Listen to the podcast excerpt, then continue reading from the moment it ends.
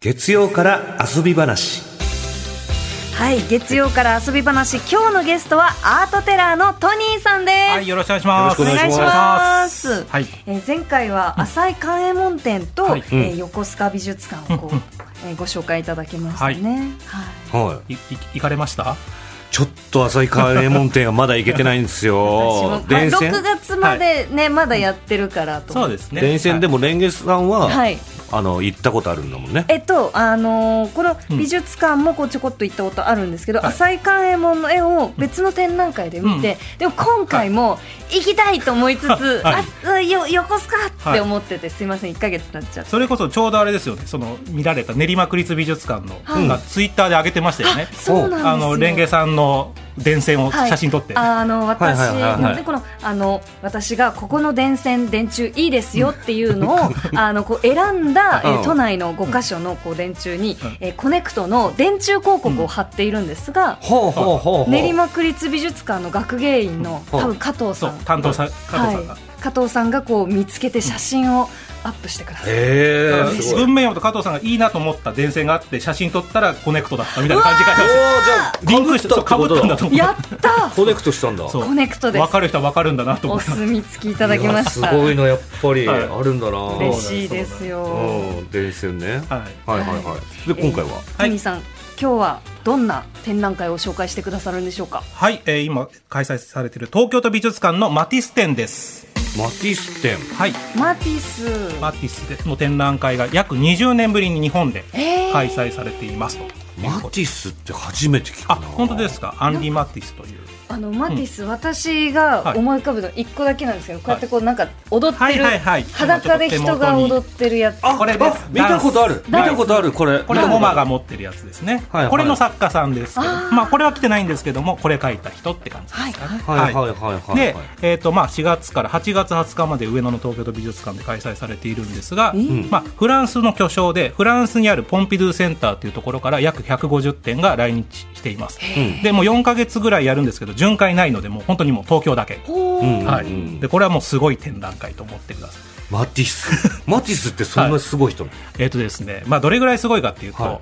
じゃあピカソはさすがに皆さん知ってます知っよてますあのピカソが嫉妬した人というかえピカソが常に今マティス何やってんのかな最近のマティス何やってんだろうってこう気にしてた動向を気にしてたような人ええー。ああじゃあは意識してたの意識めちゃめちゃしまあ交流もしてたしてたんですけども、は一番意識してたのがマティスと言われてますのでえそれぐらいの人と思っていただければライバルっていうわけじゃなくもうまあ勝手にライバル、まあ、ライバルに近いかもしれないマティスはそんなに別にこうピカソライバル視はしてないんだろうけど、ピカソが勝手に一方的にあいつ今何やってんだみたいな気にしてなるほるような人ど物。ですねねすごい人だはそれだけ聞いたらえめっちゃすごい人じゃんって思っちゃうんですすごい人でねすよめねっちゃすごい人です、えーもうフランスを代表するって感じですかね、うんえ、この今マティス展、今まさにやってるんですそね。う今開催されててもう本当に毎日のように人が集まってるぐらいの人気の展覧会だともうマティスファンっていうのはやっぱりいるのでそう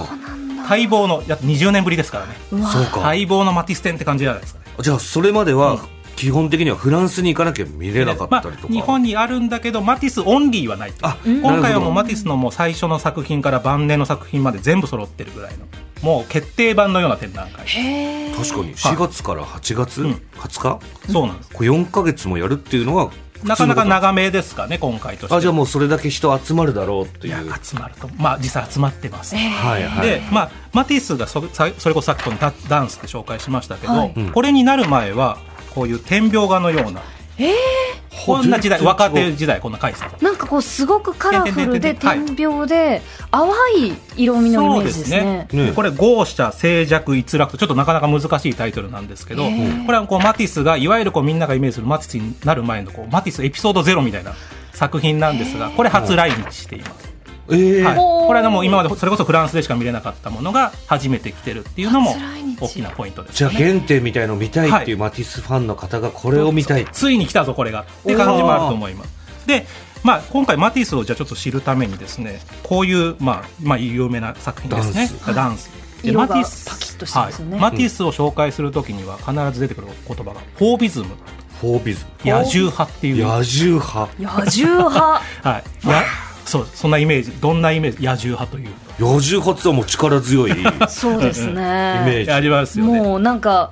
そのキャンバスをぶん殴るみたいな、そうそうそうそうああなる なんほどはいかはい聞いたことあるのは印象派とかはいはい印象派ありますそれはなんかちょっと淡めのイメージが勝手にあはいはいっはいてそれの真逆みたいなイメージかなそう野です獣そう派でっすてね言ったまらまず印象派があってジャルノワールとかモネの、はいその次がこの新印象派点点点点が出てきへてーその次の世代って感じなんですけど、はいまあざっくり言うと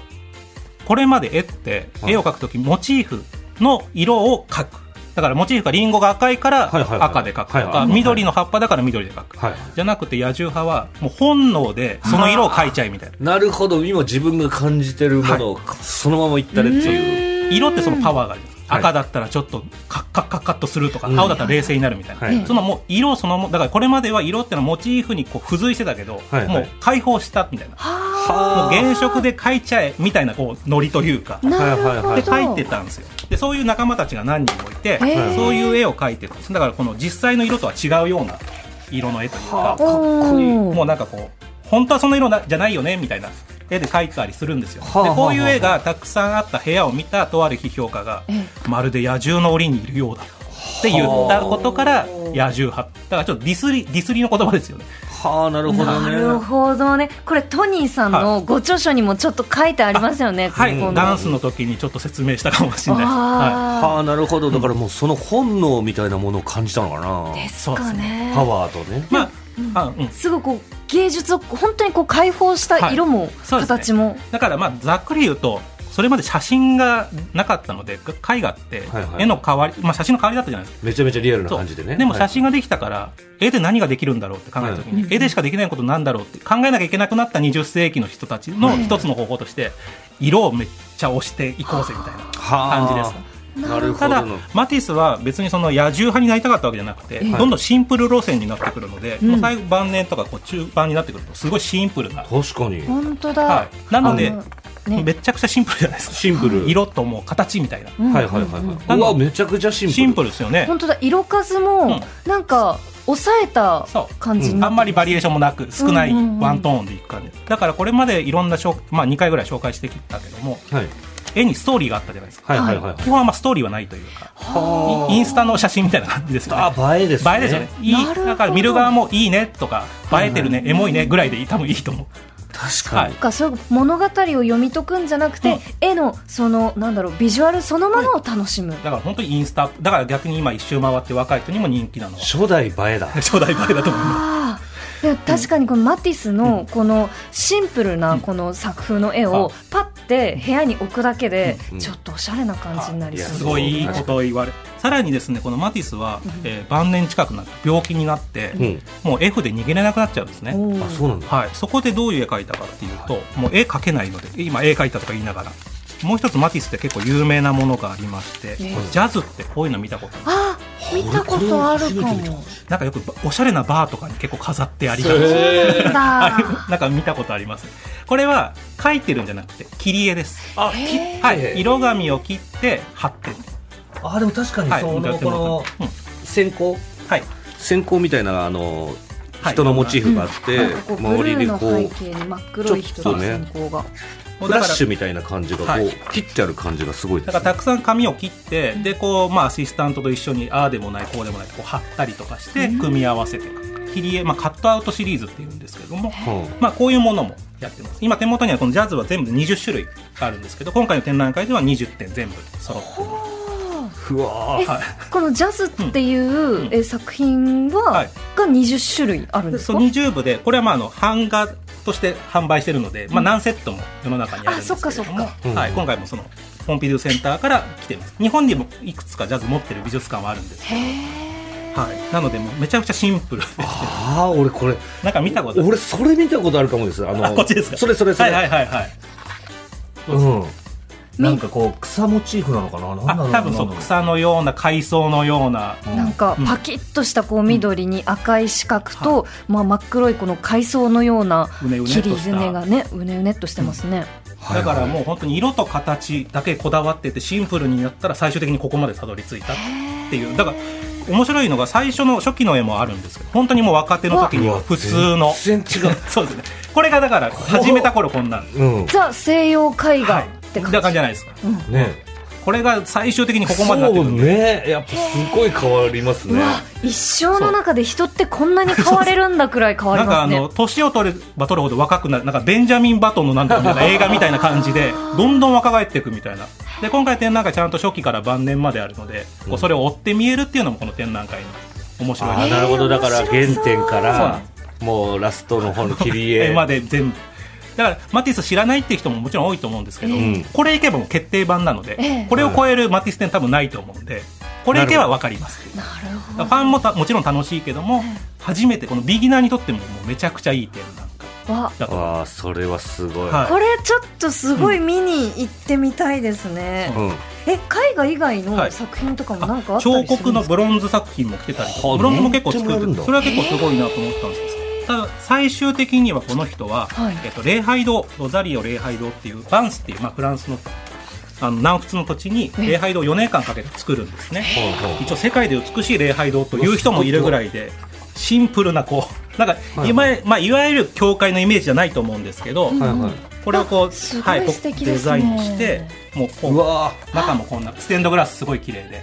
はい切り絵のようなステンドグラスというこかの宗教側もマティスがマ描ティいスたがんもでうすか、シンプルなもう筆ももうなかなか持てない時代だったんですけどええ長い杖にこう筆みたいなのつけてこう描いたりとかしてで司祭さんの服も全部デザインうわうわ素敵すごいはいまあ、当然今回これは持ってくることができないので、まあね 4K 映像で撮り下ろしの映像が最後に流れていますあと下絵とかも出てこの司祭の方がうんうんこの身につけるガウンみたいなこの衣装のはいデザインがめちゃくちゃ可愛いですおしゃれですよねねそうなやんでっすぱおしそゃのれこの草みたいな モチーフなのかそうそううんうんこれはちょっとわかりますね、まあ、やっぱりなんかやっぱり当時はさすがに叩かれたりとか、うんちょっとこれはちょっと宗教っぽくないよっていう地元の人もいたらしいんですけど今ではもう本当にフランスの人気観光スポットになってるので、まあ、マティスファンならぜひ最後には一回人生で一回行ってみたい場所、あーまあ、マティスの集大成ですね。やっぱこのいろんなことをやられるじゃないですか、そのステンドグラスもやるし、その切り絵もやるしとかっていういろんなこういう才能とかにはいピカソとかはやっぱり嫉妬してたそうですね新しいいことやってるので、うかはあどんはどんどんどんなんか、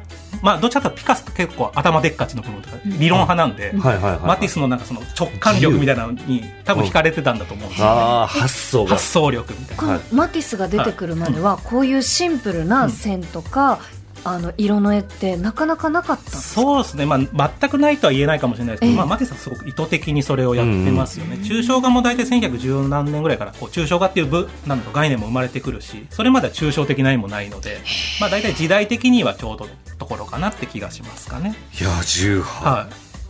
いい、やすごいないいあですねただですね今回そのぜひ推したいのが、はいマティス10そのものももちろん面白いんですけど、ちょはいっとグッズコーナ普通ーはいはいわはめちゃくちゃすごいんですよ。いほうほうすごいあれはいちょっとあもしかしてトニーさんがそ今うです僕が着てるはい、マティスの T シャツ、はい、これマティス店おで今これを見てたから見たことあるぞって言ってたから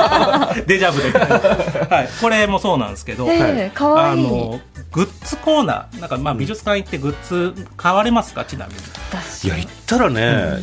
なんか残しときたいですよねそうで思いす出ね私は図録とか、まあ図録はちょいちょい買うんですけど、はいあとはその小さいポストカードとか、はマグネットとか,、はいはいはいなんか小物あ,、ありますとはいね一ト線ーがトバッグとか、はいはいはい、ううんんあのここで,、えーとですね今回「Life is Matisse」っていうキーキーワードでグッズを作ってるんですけど、ほうイーストっていう会社があってほうこれは今後もちょっとももう一回紹介したいぐらいなんですけどえうんこの株式会社イーストが入ってくると、はいとにかくグッズがおしゃれでめっちゃ売れるんですよ、へーでこれショップの写真を持ってきたんですけどわかりますかあらすごいなんかもうセレクトショップみたいなねセ感じレなんクトですシよョップそうですねなんかショップが洗練された雰囲気ですねおしゃれになるんですよ、イーストさんが入って、でグッズもこだわってて、実はマティスの版権がなかなか厳しくて、これまでグッズは財団が OK、そんなしなかったらしいんですね。はあはでも今回その、ままあ、イーストさんが粘り強く交渉して、こういうの作りますよって言ったところ、うん最終的に200アイテム、あえじゃあこれだったらいいよとそうなんですよ向こうがもう全面協力して。すごいですねでもう本当にグッズのこだわりがすごくて、うんちょっとそれを今日皆さんにもお伝えしたいなと思ってですね、わーいうんまあまあえー、とポストカードこれまでも作ってたと言うんですけどポストカードもですねすごくおしゃれでちょっと持ってきたそのトニーさんが今ごそごそやっているこそこそ袋も、はいマティス店のあそうなん袋ですショッパーもすごくおしすゃごれいでおしゃれですねステンドグラスをイメージしたやつわこういう感じ素で敵はいはい、これもありつつ、えっ、とですねそのポストカードがたくさんまあ売ってますええでポストカードってこれまでまあ買うとしてどうしてましたポストカード買ったものポストカードが普通に置いとくぐらいだな、はいそうっすよね私も、うまあなんか大事に大事に取っとくけど、はい最終的に手紙に出すとか、まあ、それぐらいじゃないですか、うんでもさっきあのレンゲさんが飾りたいみたいなマティスをはいはい飾れたら嬉しくないですかとい嬉しいうこと嬉で飾るならどういうことかといって額装できるようにええ額がまずたくさん売って40種類ぐらい、額も売ってるんですか、はい、額売ってくれてますいいなちょあっとね今回あこれこれこれはい額おーいろんな額好きな額選べますえ素敵さらに、はいでも額装するとき大変なのは額とそのあそうそうそう絵の間のこの周りのシートこはのい余白です、はこれを自分で探していくのめんどくさいですよねこんなんできない絶対できないですよね学装そこで今回屋さんにこ持うってかないいうのがありましてはいほうシートが買ってまず5種類用意されてるええほうでどういうことかというとまずまあ好きなポストカード買いますよね、はいこれ欲しいなそしたらポストカードにアルファベットがついてるんですほ A うから F ぐらいまでほでそのところに行ってそのシート5種類あるので、はい好きな色選んで、ううんもうここにはめたらもうすぐあと額に入れたら終わりっはあてところまで用意してくれてるんですなるほどこういうふうにそれいやがはいこの数字が書いてあるじゃないですか数字とはいはいはいうん英語がはいはいでそれが一番合うよみたいな合感うじようにでもう合うようにもう設定してくれてますああそれはありがたいもうだからもうって選べないもん自分だったらそうそうなんです合わせるだけでこれがねどうも7000通りぐらい組み合わせができるわあすごいでこれがやっぱすごいのはポストカードってこれまで100円が150円になるだけで結構みんな高い高いって言う人も多かったんですようん100円で返したのにみたいな、はいはいはいなのでこれは言ってもまあシートもお金かかりますし、はい額もかかるかそうらこれ売れるのかなってちょっと心配したんですけど、んえ3日前に取材に行ったらめっちゃみんな選んでましただからもうみんな飾りたいんだとだからポストカード今新時代が来ましたうわあね、これで来たんだろうな、ついだにからそうんの絵画デビューじゃないけれども、はいまあ、家にはい一個こう飾ってみたいとかっていうの、うんうんうんうんいきなり大きいのハードル高かったりするじゃないですか。でこういうのがセットで売ってくれるなら、もうすぐにこれだってもう普通にかけるだけですもんねそうなんですそれ良くないですかっていうすげえめちゃくちゃいいえめちゃくちゃでもいういちょっといっぱい持ってきすぎてちょっと紹介しきれないんですけど、最後ちょっとこれ紹介したの切り絵シリーズあったじゃないですかあー素敵ですはい、でこのまあオセアニアっていう切り絵もあるんですけど、はいそれのグッズがありまして今日持ってきたの買ってきましたおおこれ何だと思いますかえーこれ切り絵見てたら切り絵やりたくないですか、見てたら、うんねやこのって切り絵のワンシートを6種類紙になってて、ええハサミで切ったらあのマティスの切り絵ができる 自分でそうなんですなので今日持ってきたのでちょっとお二人にちょっと最後ちょっとマティス体験キットマティス体験はい好きな6種類あるのでワイがマティスやそうそうそうマティス体験キット、はい、体験してください。あどの、うスしタッようフさんにハサミも用意してもらっあじて。ゃあいカズさん先に選んでくやいやいやいやださいどうぞどうぞはい、えどうぞ。ー、じゃあどれにしようか、はいじゃあ私このなんだろうこうクラゲみたいに、はい下に3本ニョロニョロっと出た難易度高そう そう。それをすると、マーキスのこう体験ができる、これができる。ですねこれのうちの、はい、セットになってますので。この白い紙、まあはいしっかりした素材の、そうなこんですそうなんのちょっと聞こえるかこのこのぐらいのはい。しっかりしたこの分厚い紙に、ねあのマティスのこの絵がニョロニョロニョロってこう細い線があって、はいえーちょっとドキドキしますね まあ、大丈夫です。もう失敗しても。じゃあちょっといきますこれよ、はちょっと難易度高いぞこれワイがマティスや赤坂のマティスや俺一番難易度高そうなやつ行ってみようかな あ、いいですね。こりゃぐねぐあ、ねこれはだ難易度高そうです。難しそう、見え見えない見えてかますあちょっと今薄くてね皆さん、切り取って。あでもはい。おもろいかもそう。こういうのあの本当に家とかで集中しながらえこれ楽しいまあ、さらにじゃああのやりながら聞いていただければと思うんですけど、はいあの面白かったのはレモンケーキ売ってるんですよレモンケーキ南仏つながりでみたいなでそれがすごいのがレモンケーキもレモンケーキをの会いろんなところが取り寄せてイーストさんがうんで試食を繰り返してここぞっていう6社選んでそれととポストカードセットで売ってるんですうだからわ自分たちで全部食べてから選んでるでどのレモンケーキがどんな味なのか分かるわんでわからないじゃないですか、はういんうん必ずレモンケーキガールがそこに立ってるレモンケレモンーはキい、ケーキガールがソムリエみたいな感じで ショップにだからレモンケーキガールにどういう味がいいって言えばレモンケーキガールが教えてくれるーなるおしゃれな名前だなそうレモンケーキがあるはえちょっといいですね、うん、だからショップも楽しいので、はい結果ショップの方が長い時間いるかもしれないので、確かはい、皆さん行く時長めに時間を取っていくちょっとご予算、はいあのどれぐらい持っていくと良さそうですこかれね、結構それこそ T シャツが5000円超えぐらい、まあ、すごいしっかりしてるので、はいはいはい結構ね1枚結構余裕でいくんじゃないそうおうおう私だってこのグッズのラインナップとはかいおしゃれさを見たら、あの切り絵だけじはいゃ多分収まらないし、うんであはいの額のセットはいもはいすごい便利だなと思って、そうなんであの自分でその絵を買ってってその額装する時もあるんですけど、うんはいなんかあの自分でまず額装してくれるお店を探してうんうん持うんはいはいはいはっいて行っはいはてでできたよって言われ たら取りに行かなきゃいけないじゃないですか。確かに確そかの手間がないっていうのがそうなの本当に最高。に よかったよかっ本当にた最ぜ高ひです。ぜひほんこれはいろんな展示会にも、そうあねやってほしいですよねやってほしい。これをぜひぜひいいなそう気づいたんですけど、ちょっと切り絵しながらラジオ無理 っすねあ。そうなんですよ。そうですね俺もなんかちょっと無茶を言ったなと思いました そうでしたそうでしただから すげえ集中しちゃうわこっちに、あのー子供の頃ぶりですね、こうやって切り絵というか、うんうんあのハサミを持って髪をチョキチョキしてるのは確かにいやでも面白いこれ面白なるいほどですすごい集中しちゃうあよかったよかったあのどうぞどうぞあのお土産で持ってきたんであのお持ち帰りくださありがとうございます家でねマティスの線ってあのーはい本当になんだろう、なこうパソコンとかで描いたあの、うんつるっとした曲線がはい一個もなくて、あそうでねすごいかなり難しい気がします。そうなんです見るのさらにあとグッズがその、まあ、イーストさんが取りああの作ったグッズもあれば取り扱ってるだけのとと言い方ちょっとあれですけど、ええ例えばラグとか、んあの観葉植物とかも売ってるんで。観葉植物までそうなんですまあ、マティスのあるクラマティスの室内画のようなイメージになる自分のクラスができるようにってことなので、えーそういうものまで考えると結構予算本当にね多うわめに持ってーいやでも影響されちゃうよなそうされちゃいますね。で人気なのはちなみに今切ってるこれの、えーペンダントトップとかピアスとかもあるのでこうわーれもねまた人気なんですピアス可愛いっぽいなそうなんです、可愛いでしょうね。はい、ぜひぜひショップもわー楽しんでいただけたらと思いしまかすも上野だったら、今の時期だんだんそのハスがこう伸びてくる季節じゃないですはいはいはかいはいうんスノバズの池の、うんあのじゃあそのハスのね咲くのって、まあ、まああちょっとまだ咲くだうん先だけどあの早朝なんですよ、はいはい早朝には池を見て、はいその後マティス行って、はいはいでなんかお土産買って、うん帰るとかもあいいですねすごい良さそうですね。いいいいでですすね早朝になかなか行くことないですからないねですからね。今すっげえ難しい局面来てます、ははいい、うわカズさんそれ頑張ってください難しい。あー、まあ切れちゃっても大丈夫です やでもいい感じあすごいあいいと思いますね進捗これ何パーセントくらいです かね。まだ8%もいってないですねおお。じゃあちょっとぜひぜひ足を運んでいただきたいなと表彰への道はまだまだはい長いですね、うんいやでも本当にはい面白かったです、ありがとうございますマティス展行ってみたくなりました、はいえーうんそろそろお時間うんということで、トニーさんありがとうございました、ありがとうございま告す知は何かはあいりえっますとですか、ねあの名画たちの本でさ先ほどもちょっと話してたこれが展覧会になりましておー銀座の画廊で名画たちの本音に登場する名画をモチーフに12人のアーティストさんがほうあの新作作ってくださいまして、えでその絵の説明を名画たちの本音の登場人物が説明するというちょっと新感覚の展覧会が6月10日から18日まで1週間だけですけど日曜日休廊なんですけども、はい開催えー、と銀座の美の起源というところで開催されますおーそれ用の新しくあの出来上がった冊子をあ出来たてなのでお二人にプレゼントありでがとう持ごっざいてますまいりましたはい面白そうこれもこれさらにこう大きくなって見やすいですね絵もそうですね、えーはいうわーこれはおでこれあ清の水純大喜利企画とかもやってますのでよかったら菅さんにも、はい、あのア大喜利ー企画ト大喜利ああアート大喜利、はい、トニー賞が当たりますので本当嬉しいなんか